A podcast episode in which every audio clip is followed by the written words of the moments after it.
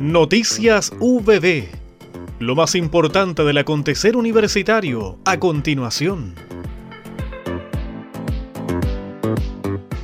Travesía a Mar a realizarse a las 10 horas del 29 de septiembre corresponde al primer evento de Vinal Concepción Arte Ciencia que ha sido co-creado por artistas y científicos de tres universidades de la región junto a la comunidad de Coliumo.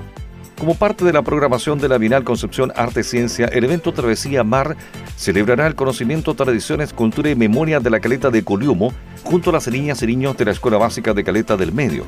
Programado para este 29 de septiembre, el hito será la primera obra co-creada con la comunidad invitada a esta primera versión de la Bienal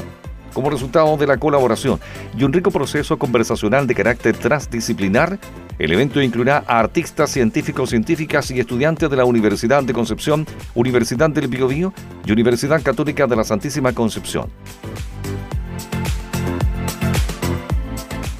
En su primera reunión con dirigentes de la mesa interina de la Federación de Estudiantes de la sede Concepción, el rector Benito Umaña anunció que convocará un conversatorio con representantes del alumnado con miras a generar una instancia sistémica de diálogo que permita prevenir eventuales conflictos.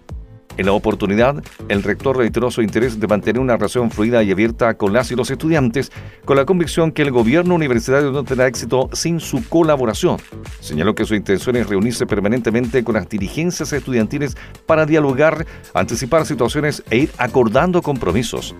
Nuestra idea es generar una dinámica preventiva y actuar proactivamente para evitar paros y manifestaciones que perjudiquen el quehacer y la imagen institucional, afirmó.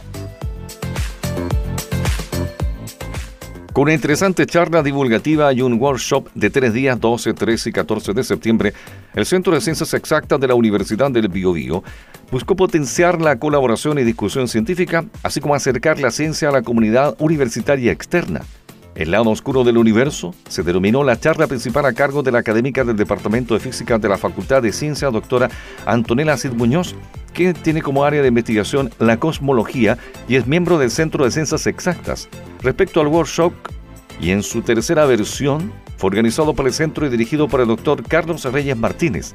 El decano de la Facultad de Ciencia, doctor Juan Carlos Marín, enfatizó en que como facultad felicita la realización de este tipo de actividades las que además de tener la mirada técnica van dirigidas a la comunidad en general.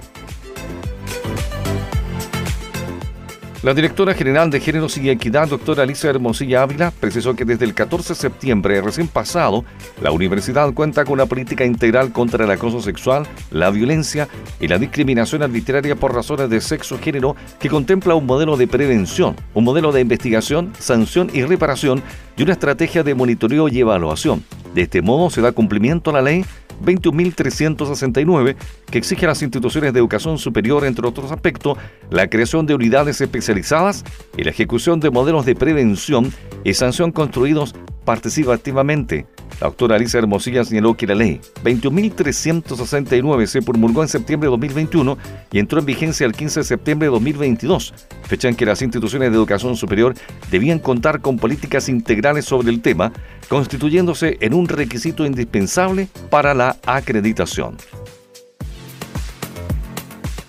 Hemos presentado Noticias VB